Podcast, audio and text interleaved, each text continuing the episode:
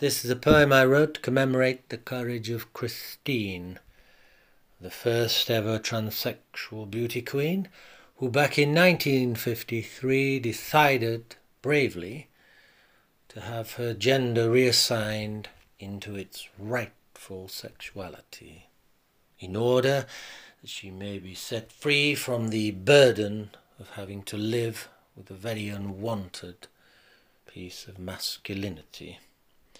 On returning to the US of A, she touched down at JFK and blew the world and its press completely away, stealing the show from a Danish princess and Marilyn Monroe. But it was to be a long haul from that first roll of the snowball before the gay community finally made a stand for equality at a pub which we now know to be called Stonewall. Thank you ever so much for listening to the forthcoming poem. It was in February 1953 when the fur coated blonde, carrying her brand new sexuality, landed at JFK and blew the entire world away. She gate crashed straight into the American dream, stealing the show from Marilyn Monroe and the nearby Danish beauty queen. She drove a star spangled stiletto in between President Truman and Eisenhower twirling them around in tinsel, tiaras, pink flamingos, and flower power.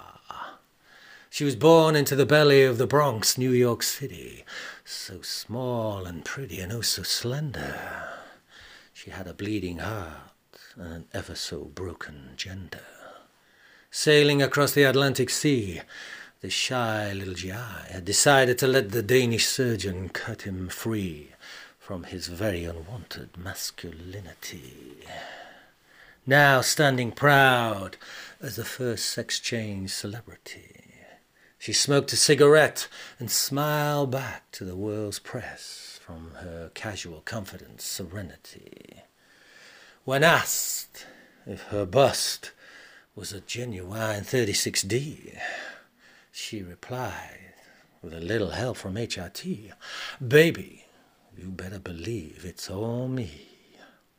Not knowing that forever her new name would be written into history books and painted across every rainbow wall of fame. This soft spoken Gemini GI, who was once so terrifically shy, would now be martyred across the world for lipstick kissing bigotry. A long goodbye. Due to the bravery of Christine, the transgender boy from Massapequa Park, Pope Francis announced today that the LGBT community can sail aboard his sacred stained glass ah.